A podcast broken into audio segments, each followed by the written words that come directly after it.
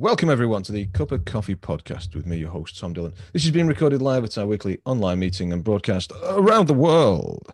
Today's topic is how to get gain, sorry, how to get gain, how to gain from planning uplift with the lovely John B. Corey Jr. Uh, before we start, I'd just like to say, by way of a disclaimer, that today is a uh, wonderful discussion, but that nothing said here constitutes financial advice. And you should always take professional advice before investing your hard earned cash. There may be the odd unplanned swear word along the way as well. The format for today is that uh, John will speak to us for a while, um, and then we'll be taking questions from the floor. Um, uh, in terms of John, John started his working career in the software industry and moved to Silicon Valley in 1982. He reported to Steve Jobs when working at Next and then traveled, transitioned to real estate. He has over 30 years of experience with creative finance, specifically in the real estate sector, and is a specialist in compliant capital raising for real estate transactions. His own property portfolio portfolio covers 11 time zones. Um, good morning, John. Good morning. How are you? Very well indeed. I want to say good morning. I mean good morning, don't I? Yeah, well, yeah. The sun's not up yet. We're doing this from the US. We're international. Exactly. But at least it's the East Coast and not Hawaii. So it's only five time zones, not 11. Yeah, right. Uh, uh, well, that'd just be like a late evening. They'd have a, they're having a few grass skirt and a, and a drink on. Yeah, wouldn't yeah. Actually, it might better. be better. Let's reschedule this. I'll come back after I get to Hawaii. So- Yeah. Actually, I could change the virtual background and show you the property in Hawaii. But anyway. so um, Tom and I were speaking about me talking about planning uplift. Uh, I've got a, a challenge, a, five, a four day challenge plus a bonus day starting Monday. So he said, Oh, why don't you come on and you can talk about it? But I also want to sort of go wherever you want to go. So it doesn't have to be strictly planning. That's not really hard to cover. Uh, and to some degree, I'm going to say it's in the challenge, so attend the challenge. Uh, so use the, I guess, the chat here. Is that what you want us to use? Yeah, absolutely. People can pop pop whatever they want in the chat. Yeah. Yeah. And I'm really happy with questions as we go. I don't like this questions at the end. Um, if you want, I have some slides that have almost nothing to do with planning. It has to do with general real estate investing. I've been doing it for a long time. So let me start out by telling you slightly my background for those that don't know. I did speak to the group, but not necessarily to the individuals here, uh, probably three months ago, six months ago, something like that. So some of you will know me from that, and some of you will know me because I'm pseudo famous in the property circles for being one of the older guys still investing. Um, so started when I moved to Silicon Valley in 1982, um, degree in computer science, started working at Hewlett Packard. Uh, funny enough, that's now the Apple site. The, the HP uh, organization was building out that site while I was there. And now, many years later, Apple's knocked it all down and put up their site. And Steve Jobs' father worked at uh, HP. And then Steve's first job was at HP. And then I worked for Steve later when it was next, which then became Apple again. So it's a little incestuous in a sort of strange way. Um, study AI while also working at HP. And around 1983, I was reading a book uh, called Nothing Down by Robert Allen, and it was how to buy real estate with nothing down. So no deposit is the UK phrase for the US phrase is nothing down. And it's like basically how to get wealthy with no money. Uh, you've seen some people maybe make takeoffs of the book in the UK. And so I took a weekend course. Oh, funny story. So I'm watching, I read this book, and I remember I met my girlfriends. I'm sitting at the end of the bed, middle of the day. She was doing something downstairs, and I, some reason, TV was on, and there was a commercial, an infomercial, which maybe I was naive, but anyway, I was listening to. And it talked about you could make money with real estate, nothing down. It's like, oh, I know that book. I've read that book. And I said, if you call now and register for the seminar at the Red Lion by the San Jose airport, it's a hotel, um, we'll give you a free gift. Operators standing by. This is, by the way, long before there was a web. More, you would think it was before the internet, though technically that's not true. Uh, if you called now, you get a free cassette tape. You had to show up to get it, but a cassette tape, no less. I mean, this is 45 minutes aside. You know, these are like these mechanical things that have audio on them, and you actually have to carry them around and you put them into machines and they spin the tape. So it's nothing like an iPod.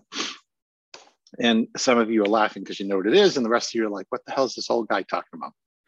So I go to this thing and I'm sitting there and I've read the book and I liked the book. It was a good book. And he says stuff. He says, you know, seven ways to buy, da da da. And, and I say, okay, great. And he goes, and we're going to do three of them now. It's like, what about the other four? And then, then we get to like, there's five ways that you can close with no cash or put cash back in your pocket. Let me cover two of those. And it's like, what about the other three? So I didn't understand how this works. After two hours or so, there's this thing about if you go to the back of the room now, you can take this course in the weekends, Saturday and Sunday. It's like, I've never been sold before like this. I've never been to a seminar before like this. Like, oh my God, how's this work? So sure enough, go to the back of the room. and the reason I remember when I took the course, I actually kept a copy of the imprint for the credit card transaction, Amex transaction. And like this is the old days where they have to use a machine that goes back and forth to do a ink imprint where they're taking paper and they're compressing it against the card to actually get your credit card numbers. A lot of you don't even know what that is, but that's how we used to do credit card transactions. And there was no thing on the back or anything else. So I do the course Saturday and Sunday. Now, for me, this is a big deal. I'm a software engineer. I have a nice lifestyle. I live about 11 miles from work. I can ride my bike to work. But I know, and my boss knows, I don't get in before 10 a.m. I might stay quite late, but not, never before 10 a.m. I have to drive 70 miles from San Jose or Montecito up to San Francisco. I have to find the hotel. There's no such thing as Google Maps. The Google guys haven't created Google. There's not even university students yet.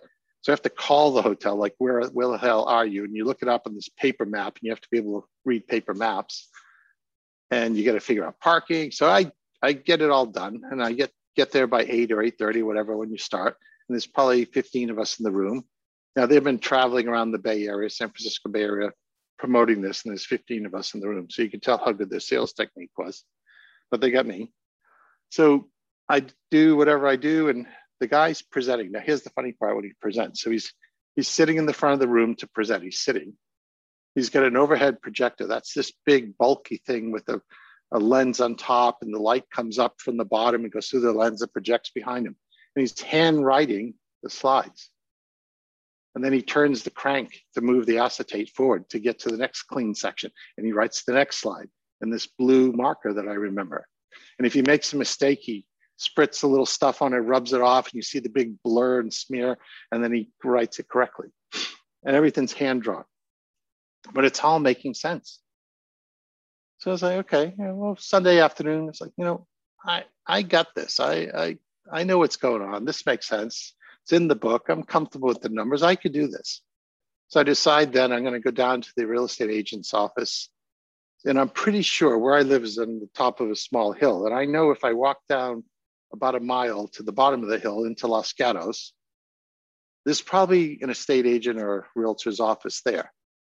Well, sure enough, there was because I was I thought I had seen one. And I walk in, and the person who is uh, up, so you have the way it works, someone covers the walk ins. And Monday morning is not when real estate agents work in the US. Monday morning's the cleanup. Good real estate agents in the US work nights and weekends. The newbies, the sort of low quality or the people who aren't that experienced are the ones that draw the worst straw, which is Monday morning.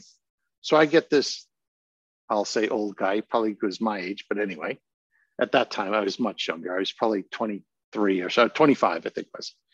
So I walk in and he says, How can I help you? I say, I want to look at some houses because I'm a real estate investor now. I've been to the seminar. I like it. I know what I'm doing. So I tell him what I'm interested in. He says, you know, where do you work? I said, da da da. So I work at a good firm, get a good salary, all this other stuff. I've been working all of like, you know, a year year and a half. And he says, okay, well, let me get out the book. Now, he's old school, so he's got a printed book, but and they come out once a week. But you could have done this on a computer even back then. It would have been quite slow, but you could have. So he says, okay, I've identified three properties. Would you like to go see them? So we jump in his car and we drive around to the properties. And in the US, they have what's called a lockbox. So he has a key to the lockbox that lets him into every one of these houses. So we see three houses. Third one, we're going in just as the painters are coming out. I happen to like it better. So I said, yeah, I like this one. And it was 99,500, I think was the price for a three bedroom, two car garage, detached house, two bathroom, uh, how you'd say it. One was en suite, one was not. And I see, he goes, well, how about we go write it up? I say, yeah, sounds good. Remember, I've been to the seminar. I know how to do this. So we go back to his office. He pulls out the pre-printed forms. We fill in the blanks. I sign it. I drive into work. It's now probably two in the afternoon. I had to walk back up the hill, get the car, go into the office. It's like whatever. So he calls me at five o'clock, says, sellers accepted your offer. Now, for those that don't know, in the US, that means we exchanged. So I took the course Saturday and Sunday. By five o'clock on Monday, I'd exchanged in a purchase. So now I'm buying myself a three bedroom detached house. And it's like, well, we're going to have to see how we can finance this. So I figured between MasterCard, Grandma, and the bank, we'll get 100% financing, which is exactly how it worked out. Um, and I went from being a renter in a house, which you would now call an HMO, but it was more shared, a group of us sharing, um, to operating an HMO where I was the live in landlord. And I put an ad in the newspaper that's a printed thing that you have to put ads in and people called up and I interviewed them and I picked two people and I, so that's how I get started in property real estate investing as a Silicon Valley software engineer. Any questions? I have to read the chat box, I guess. No questions, stunned silence. By the way, you can take yourself off the mute and just yak at me too. Anything that anyone wants to say? John, how do um, how does the finance work? Did you have a period to pay it off, or did you just basically fund it month by month on credit cards? No, it was. Uh, so I did. There was three piles of money. So ninety-five percent was a traditional lender. Then there was, um, I think, a thousand, four thousand from Grandma and a thousand from Mastercard. So, John, was yeah, it so, that a good, good, oh sorry, Anth, I was just going to ask whether it was a good purchase. That first purchase was it a was it a sensible purchase or? I was able to do it in a day, so that was good for me. So what I thought was this: Why don't I start with something simple, something I understand? So I grew up in houses, so house made sense. Um, my father, my grandfather were quite good at doing sort of DIY, so I could do the basics. And I was living with four roommates in a basically a couple and other singles in a uh, four bedroom house. So I was basically going to say, fine, I'll move to a different house and I'll get two roommates. I had just come out of university a year and a half earlier. I had spent my whole university career with lots of roommates. So having roommates around made sense, and I'll just get the better bedroom, and then they'll pay me rent. And it worked out between the tax deductions because you can deduct your interest on your loan in the US. For your primary residence, you get to deduct all the interest that you're paying off your taxes and I was making decent money as an engineer. So suddenly it was actually going to cost me less money to own the house than it was costing me to rent one bedroom in the house where I'd been renting between the tax deductions, the income. Anything else? Um, hi, John. It's Yogesh. Um, how does the the exchange thing work? So, as soon as you ex- you put your offer in, you've exchanged. So what if you can't get your mortgage or there's a title problem or you can't your searches are bad? How does that work? Well, you haven't done that yet. Yeah, that's correct. You've done none of that yet. So it's not like an auction where you're expected to have all that sorted before you even make your offer. This is literally sight unseen. I'm going to make an offer. It hasn't been an inspection. We don't exactly have searches. We have title insurance for that. And all the other conditions that Yogesh just highlighted. Think about it this way, and this is maybe an interesting transition to a bit later for planning. So I want to buy a property if I can get planning. And I'll pay the seller a premium price if I can get planning. I just need them to wait. I need them to hold off. I need them to, in a sense, finance the deal by holding the deal while I go get planning. Well, in this case, here I am making an offer to buy, and this is how it works across the US. You make the offer to buy subject to certain conditions, subject to you can get a loan secured on that property because then the lender has to do the appraisal, which is evaluation, subject to title being good. So there's no problems with the searches, is the way the UK would say it. So you're making an offer subject to certain conditions and the buyer and the seller have to agree what those conditions are. So I put in a bunch of conditions. The seller might say, "Well, I'm not going to have that, but I'll, I'm happy with these other things." So you actually have, just like you do with subject to planning, it's a subject to offer. I will do this if you will do that. I will get married if you'll show up and say yes. Uh, I'll go on this holiday with you if you agree to go to the event that I want to go to while we're on holiday. There's lots of things we do in life that are conditionals. And that's exactly how you do it when it comes to buying essentially a binding contract. So, two way contract we both agreed to, is literally both parties have signed without a lawyer. And it's a binding contract, but it has conditions. Some of the conditions favor the buyer, some of the conditions favor the seller. The buyer might say, subject to the, the evaluation works out, and the seller might say, you have to put up this much money by this date, or you have to have finished this application, or you have to have applied or sent out the valuer by this date. So they want to know things are moving along. Are there quick questions okay. on? If you, if you didn't get your lending, then you wouldn't have to buy that property that you talked about. Is that right? Yes. That's correct. Unless okay. you didn't put that in as a condition. So, how can I ask a question? You just did, but go how, for another one. How did you move on um, from that property? Did you refinance that property, or did you use the same tactic again on your next one? Uh, so actually, the next one was a JV. I got someone else to come up with the money. We were able to secure a loan, but they put up the full deposit on the second one, so I kept that one. And did you refinance it at any point and pull any money out, or did you not need to because it just gave you cash flow? Uh, that that one I never did refinance. I think I had it for it was a number of years. I got married, started having kids, and then eventually we moved to a different state. So I sold it, but I did a 1031 tax deferred exchange. So I was able to sell it, not recognize the capital gains in a way that caused capital uh, taxes to be paid. I was able to sell it and then move that money to I think it was three properties in another state. So there's a way in the US that you can sell real estate and buy one or more replacement properties and the central federal government plus also the state government effectively defer the taxable uh, event. Right. So in effect, you've not. It's almost like you've not sold it. You've just moved the, the money over to the next property. Yeah, you could go from like a house to a skyscraper to a parking lot, and assuming the numbers made sense for the, the certain conditions. But yes, you can keep deferring the gain and then you can die and your estate gets it at the stepped up value. So effectively all the capital gains is canceled. yeah, it's a different market than the UK. And, and if anybody wants to invest in the UK or invest in the US and they know the other side, I could probably help translate because yeah, it's very different in some respect.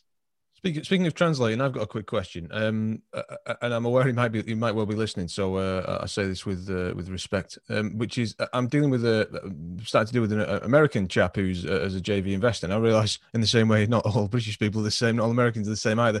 But my guess is there's some cultural stuff, you know, that's similar, um, and and as well, kind of, you know, speaking to you, there's obviously different languages and different words around real mm-hmm. estate mm-hmm. property, which you're very familiar with, having done dealt with it on both sides of the pond and elsewhere. But so my question is then, with dealing with this chap, um, uh, is there anything that you think American people are likely to be looking for out of a JV or, or a way they're going to do business that that I should be aware of that might help me to to deal with this chap in a way that makes him feel good and comfortable?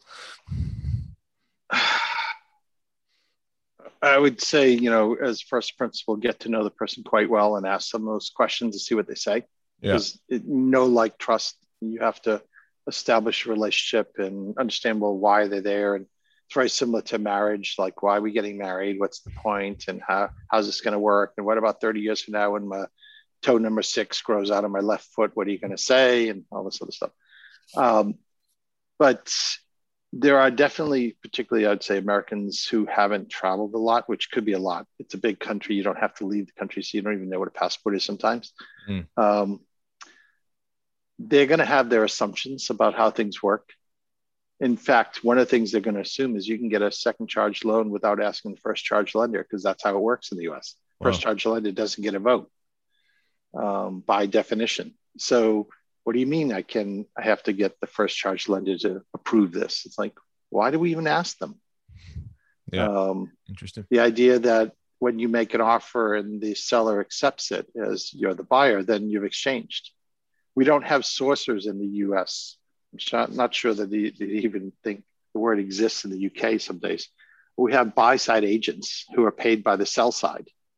Um, and they actually understand they're working for the buyer. They're not just in the middle trying to rape, rape and pillage and collect a fee. Um, so their, their fiduciary responsibility is a lot clearer. All agents in the US are licensed, but they're licensed at the state level. So someone who's in one state can't operate in another state unless they have a second license. So there'll be all this sort of baggage that a US investor might have. Yeah. And you bump into shit. And the funny part is you think you know because, well, we both speak English, right? Yeah. So here's a funny one. My grandmother, if she wanted me to get over there and talk to her, she'd get your fanny over here so we can have a chat. And that's a very polite way for a grandmother to say, get your bum over here in the seat and sit down and let's talk. Because fanny doesn't mean front side, it means backside. Yeah. Um, there's there are some other words that I mean, in the US that wouldn't get a bleep because it's not a swear. Where in the UK, everybody's he just used the fanny word. It's like, oh my God. It's like, what are you talking about? I remember I stepped in front of a guy two days after arriving in London, 1994. I stepped in front of a guy who was riding his bike because I was walking between some parked cars and didn't look correctly. I looked left, not right. You wanker. So I said, have a great day. Because I don't know what a wanker is. you know, it doesn't exist. Uh. We, we don't have uh, valuers, we have appraisers. Yeah. The the estate in the US, real realtors work nights and weekends. They have no base salary. They don't get a company car. They're buying their own car. They hustle but the right. commissions maybe are 5% or higher mm. on a transaction. So Divide, divided by common language. Oh yeah, yeah, exactly. So when we table something in the US, that means to defer it, take it off the table, where you put it on the table in Britain. Okay. I said to someone when they said, Oh, that's like a TARDIS. I said, What's a TARDIS? They said, From Doctor Who. I said, Doctor what? this was in a bank meeting. You know, it's like I don't know what you're talking about. yeah. Uh, I read a phrase the other day, put put it on the never never, which I think means hire purchase. And I don't know if that's American or if I'm just, you know, dumb. It's not um, American. There you go. So I don't even know. I don't even know British, so I'm going to struggle with this. But uh, there you go. So yeah, useful. Thanks, John. Appreciate it. Yeah, it, it's uh, so that would be the big thing is the because it's the same language. If they actually, if the two parties spoke a different language, you'd probably have a better time because then you notice, pause, and think, okay, what did you just say? What does that mean? But when you think you know, because it sounds really close, and particularly when you think you know real estate, it's like in the US, we don't have flats, we have condos. Mm. Okay. You in the UK, you sort of don't have apartments. We have flats that are rented, but there's this idea in the US that a condo has been per, in planning, they call it zoning, but in zoning, it's des- designated to be a condo, which means these are separately owned properties. There is no freeholder. There's a homeowners association. So everybody has a share of the freehold by definition. There can never be a freeholder. We don't do leases where you're actually owning it. So the closest thing in the UK is common hold. Now, what that translates into though is when a company or a person buys an apartment building, it is zoned in planning to be an apartment building, which means it can never be used as individually owned owner occupied units. It has to be one block, one title, multiple streams of income. So there's no premium you get for converting it into owner occupied because you can't. You'd have to go get a planning change, and it's unlikely they'll give you one. So that's called uh, was it condoization, but you don't see it as often. It does sometimes happen. So I would say there's a missing asset class in the UK. The closest thing the UK has to this is student blocks. But think of all rental apartments in the US, most of them being owned by an entity that owns the whole complex or the whole tower or the whole area. And they buy and sell on commercial prices, cash flow. Colin knows all about income valuations versus bricks and mortar valuations. We also don't say bricks and mortar we'd say um, comparable valuation. So lots and lots of translation issues. But so when Yogesh was saying, so how do you make this binding offer, legally two-sided commitment? And I said, subject to. Well, that's what you can do with planning. Let me transition to planning a little. planning is essentially saying, I see something in the future that isn't there now and I'm going to try to get permission to do it. And I'm fundamentally generally saying, in, unless there's PD, permitted development, but normal planning is all about I have A and I want B, and I have to get someone's permission, the local planning officer, the planning department, the local council to sign off that we're going to change the designation. We're going to change the use of the property. That might mean it's a one story building and we're going to add two more floors. We're going to go up. We're going to go from commercial to residential. Are we going to go from residential to commercial? Or we're going to go from uh, a certain type of commercial use to a different type of commercial use. Or it's in an Article 4 area, we're going to have to get permission to run an HMO there because it doesn't exist as an HMO. We're not even changing the structure, we're going to change how it's used. And because it's Article 4, they restrict that. So I have to seek permission. So planning can make a dramatic difference in the value. And most people who are in development avoid sites that don't already have planning. They look for PD, they look for a planning permission already exists, and that's what they then buy. Well, who are the people that go and get planning? And that's what I like to do these days is to find opportunities where you can change the planning permission. And I'm even more passive than that. Call it, you could say I'm an angel investor, which is code for older, doesn't want to do the heavy lifting um, has a bit of money. This is Silicon Valley. You, you've been in a startup, you've done made some money. Now you want to be in the game, but you don't want to do the hard work. So you fund other people. Okay, you, you want to make your cash work for you, but at the same time, it's you're buying an entrance to the game. You want to have fun, but at five o'clock when it's wine o'clock, you want to get out the wine. You don't want to have to be working till midnight or till midday the next day. That's for the younger people who are more interested in trying to get wealthy and work hard and the older people with a bit of cash will splash the cash around. So you can do this with planning permission. You can fund other people who are interested in seeking planning permission. So they would run the project. You're putting up the cash is how I, or I would put up the cash. Say, now, what's really funny, and I, I find this sort of fascinating, is the architects slash planning consultants, particularly more the architects, they're artistes. They do it for the art. They don't want to be wealthy. That would be bad. That would good art can never be wealthy, right? You know, an artist has to be poor. It's part of the culture. So they'd rather work for wages than do it for themselves. So I effectively approach them and say, hey, how would you like to be your own client? Oh, no, I couldn't do that because I wouldn't be able to get paid. I said, tell you what, I'll pay you. And they said, well, okay, that might work. So if they're actually any good at getting planning permission, they might be worth backing on a project. They'll do all the grunt work, they'll do all the hard work, they'll want the wages. And you say, great, have the wages. And then everything left goes to someone else. So questions on that before I dive into any deeper. You got a you got a question from Arvinda in the in the chat. Well, and uh, and well, and and made a comment. Okay, so this is about overage rights on planning uplift. So planning uplift, to technically define it, is the increased value that you achieve from obtaining planning. Um, some people use the phrase planning gain. I was taught a few years back by a, a professional in the field that planning gain is the benefit the council receives for your hard work, where planning uplift is the profit or, or what you receive for doing the hard work.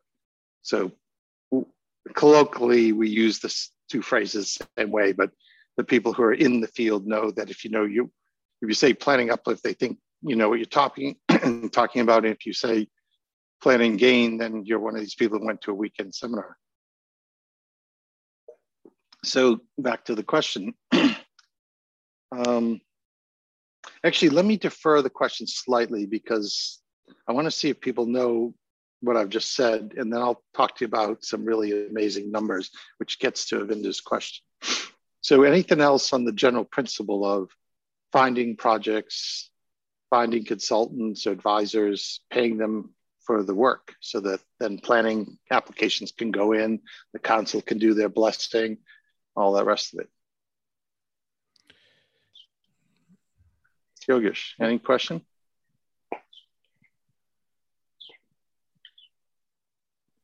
I've got a question. Uh, do you okay. do you use a, a, like a planning consultant to let you know what you could possibly uh, put on in the area, or do you do all that kind of work yourself because you know? I, me do work. Are you kidding? like, the the money's not in the work. No. Um, so, and the other way to say it now, uh, this is book who, not how.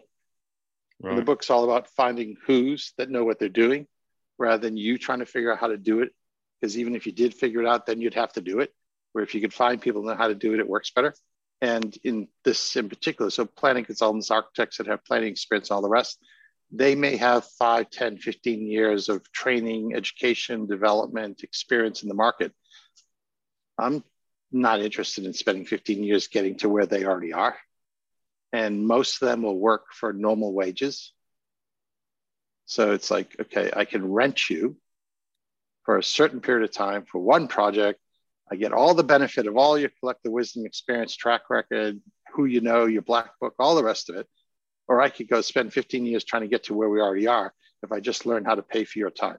So I'd rather rent them. Same with like a mortgage broker, insurance broker, and all the rest. Why do these things when it's cheaper to just hire someone to do them? Yeah. Another question so, is uh, another question. Um, when you're finding properties like that, do you try to get to speak to the owner of the property? Because obviously, if you're going through an agent, an agent might not be able to explain exactly what you want to say to the seller on how you want to buy it with a delayed completion. Yeah. So let me slightly sidestep that question because I tend to be even worse than that. I tend to not. I tend to let someone else go do all that. So I I find someone else to do that part. Right. So I just sort of put the structure together and come up with the money. Um, But if you think about it, yeah, you probably do need to talk directly to the seller if you're the person negotiating the deal because you need to understand where their head's at, what their motivation is.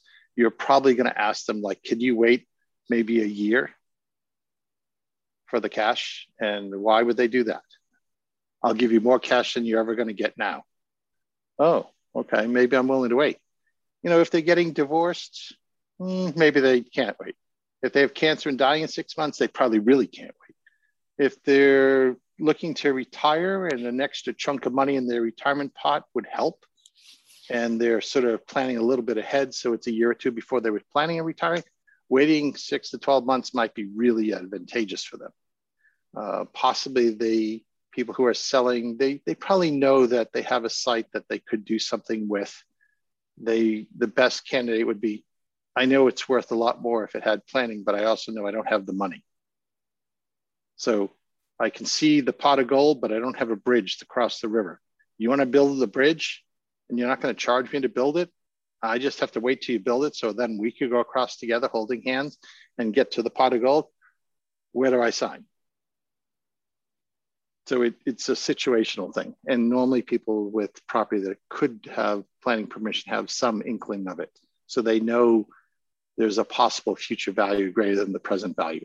If they want you to pay now for what it would be worth then, they're smoking dope and you need to like either reset their thinking or say, thank you, I'll wait. Why don't you let the other idiot buy it from you? And then that way I have less competition. Hmm. So you would Don't take pay. properties that already have planning would you try and restructure that planning, or would you go with the original plan? I suppose. Uh, well, the numbers. Uh, so, a funny way to answer your question is the opportunity might be to restructure, or maybe the plans are perfectly valid, and there's no real extra uplift if you change the plans. Um, I'm not interested in building out stuff. That's risky that's expensive, that requires loans, that people fall down and hurt themselves, they cut their finger and sue you for their life savings, you know. They like why get in that shit? That's lower margin business. That's for real men that do real work that don't get paid well. I'm not going to be one of those. So you don't necessarily want to like build extensions on properties. You'll just reconfigure what you've already got. Is that what you mean? No, I mean I'll do it on paper and let you build it out because right. you can tie yourself up and building sites with mud and, and I can sit by the beach or something. In fact, why don't we do that? Why don't we just move to the outside beach now? So hmm. this is where this is the Florida background, sorry, Hawaii background. Why? No, I don't go to Florida. I go to Hawaii. This is actually from the property in Hawaii. Wow. And this is what the sunset would look like. So I'd rather be sitting here talking about a deal than mucking around in the mud in British weather. So how do you do paper transactions and make the profits? Yeah. You know, because possibly I want to do some paddle boarding, right? Yeah. and by the way, this is the view from the London property. So nice. Um, I watched the shard getting built. So now let's go back to planning. So what I'd like to sort of jump way ahead, I like to be the guy who looks at the deals that are brought to me by all of you finding deals. And then I figure out how we're going to get all the planning covered. And I let you run the deal, and you better know what you're doing. Um, and then if you don't, that just means your team has to. So almost by definition, you probably don't. Fine. we'll rent the people who do. And you won't have to pay for them. So go hire the best. Now, how does the profit split work? Some recent deals I've done, the people like you with the deal, if the deal goes exactly as planned, you'll make 97% of the profit. And the people putting up all the cash will make 3%. Now, that sounds terrible, right? What if I said to you, I have a deal and you can earn 50% on your money? So, whoa, that's pretty good. It's the same deal. So the passive investors who fund the deal make 50% on their money. Fully disclose that if the deal goes well, not only will they be paid their 50% and 50% first, and that's 50% on their money, not of the profit. The bulk of the profit will sit with the person running the deal. And because the artistes, the planning consultants, like to do their art, they get paid outrageously high day wages and they'll walk away with five or eight grand or 10 grand and you'll make 300,000 and they'll think they did a good job and you'll pat them on the back and maybe give them a bottle of wine or a cookie and say, well done you. If I have another job, I'll come see you. And the investors say, oh, that was so good. I got 50% of my money can you just get another job done, Keith? Because, like, you know, we got all this cash sitting here growing mold. It's sitting in the account at 1%. Could you just find us another deal? It's, ah, oh, I twist my arm. Maybe I'll find one. Okay. And then it's like, oh, now do you want to do the build out phase where the profit margin is slightly lower? It's messier. You have to sign a PG, a big gas loan. You have builders who fall and die. You have COVID. You have supply chain problems. Or you could just do another paper exercise and make another 100 grand, 300 grand, 500 grand, and not have any of those people and don't sign for any loans. So, do you share your contact details? Oh, I arrange the I arrange the funding, and you'll get a list of the investors. All right. Okay. Now, to let the cat out of the bag, this is what crowdfunding does. And I'm not talking about CrowdProperty because they can't do this. And I don't even care to own the platform. As a tech guy, it's like I don't want I want nothing to do with a crowdfunding platform. But I want to focus on planning. That's what the juicy margin is. First slice of the pie, you get half. The person who does all the mucky part gets maybe half again, maybe, if they have a good build team. We turn it around six to 12 months, maybe 18 months, and then let's do it again. So planning is taking something that you see like the Shard. There's a 22 story uh, office building on that site. Oh, by the way, this developer, that was their first project. The build company had never been the prime contractor in a build before for this site. The Mace, they had never actually been the prime general contractor before. They had years and years and years of experience as a project manager, but this was their first build. So they brought people in from around the world that could run cranes at high levels and all the rest. The top, I think it's 16 stories, the bit that doesn't have any usable space, it's just steel scaffolding. That was all assembled in Yorkshire after being built there and then disassembled and trucked down and lifted in 10 ton sections. And they needed six days of good weather consecutive days with guys hanging on a rope and having wrenches on a rope to tighten it up 300 meters in the air. When they did the foundation work, the train station's open. The underground station is below it. And they're using explosives to break up the existing concrete as I'm walking on the overpass.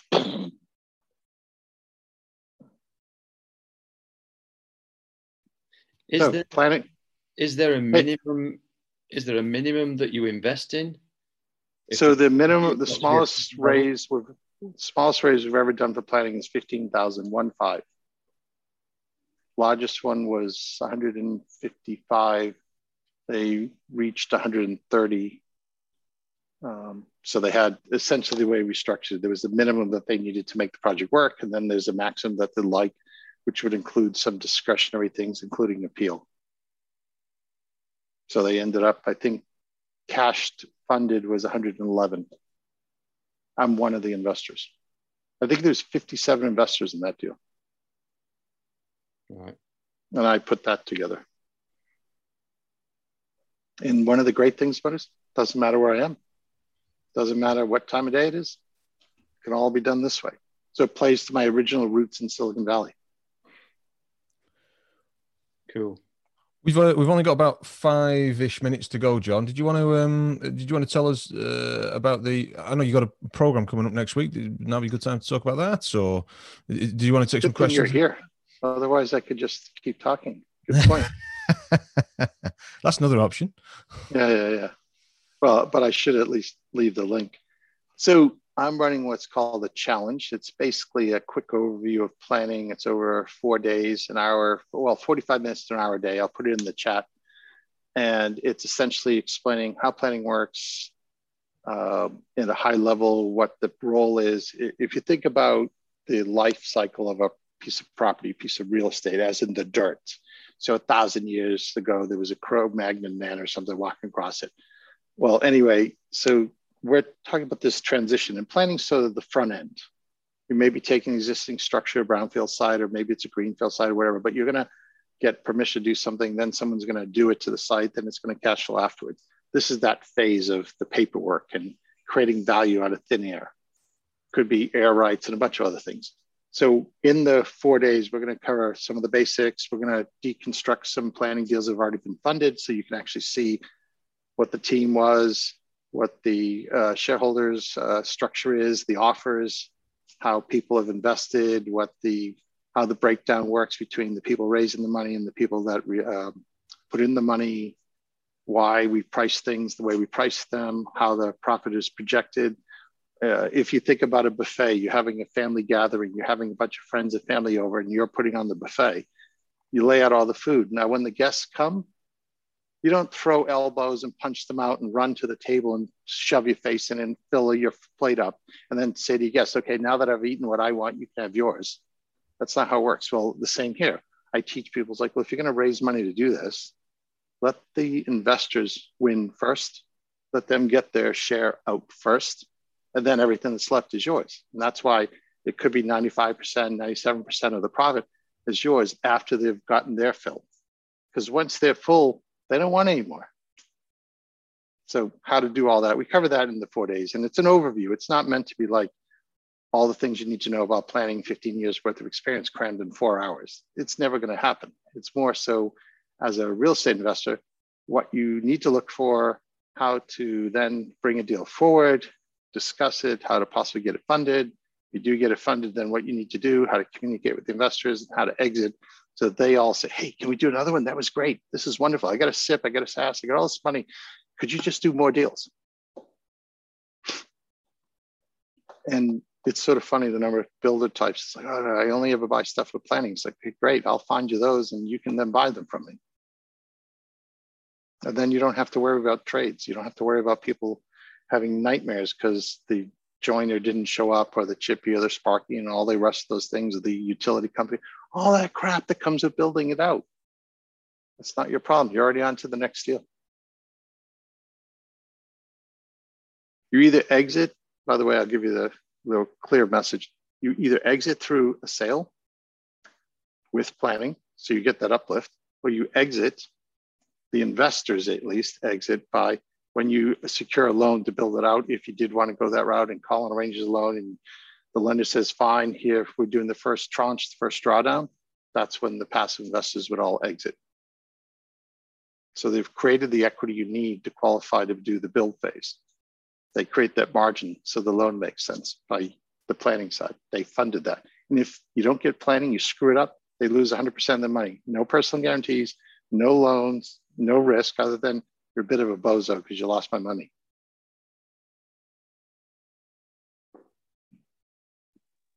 Cool. Thanks, John. We'll uh, post the link, obviously, with, for those listening to the podcast with the podcast with uh, with John's permission. So if you're interested, uh, feel free to click on that. Uh, Yogesh is uh, Yogesh is signed up already in his usual fashion. He doesn't hang about. Yeah, that URL will ask, actually work in the podcast too. So if you're listening to this a little delayed and we've already run the program, um, that that'll redirect to something. So if we run it again, you'll get notified. So yeah, at least that way, for those that listen to the podcast, it's not stale information. Yeah. Um, uh, Arvinder, just because I want to cover, make sure questions covered. Um, uh, asks, uh, do you usually offer holding costs to the landowner whilst obtaining planning? I guess that depends on the deal, doesn't it? So I would say no. Um, I would say to the owner, look, you have a property that's worth X today and maybe 2X tomorrow. If you want part of that 2X, you're just going to have to put up property. If you want to get planning on your own, go for it. Pay for the costs, find your consultants, do whatever you need to do. Go, go, go. And oh, by the way, you're not going to get anyone to pay your holding costs while you do that, anyways. So if you want me to pay all your planning costs, you need to like just sit tight, keep your mouth shut, and do what you say. You know, do what you're told to say. Um, but there's they're buying into the dream. They're buying into the future uplift. They're not. You're not paying them for that. If they don't have the vision, then move on to the next one. Well, there we go. Um, uh, well, thank you all. Um, thank you, John. Did you want? You all right to um to call it there? Or do you have any? Yeah, that's fine. And uh, but there is one other question. So the session that I'm running, the challenge, it is not recorded. It'll be on Zoom, but it won't be recorded for distribution to everybody. I might record it so I learn to do it better, that sort of thing. But you know, whatever they say that you know this could be used for development or something, HR reasons. Um, so yeah, you it's meant to be a live, hands-on. Let's interact. It doesn't. It's sort of like a cuppa that if you don't show up, you're not going to get the benefit. Yeah, right. Um, well, thank you very much, uh, John. Thanks for taking all the questions. Um, thank you, everyone, for attending and for those listening to the podcast as well. And of course, as I say, a special thanks to uh, John B. Corey Jr. Um, uh, tune in next week. Um, I haven't I've forgotten. I haven't got it to hand who we've got speaking, but I'm sure it'll be somebody exciting. Uh, and um, uh, and I hope to see you there.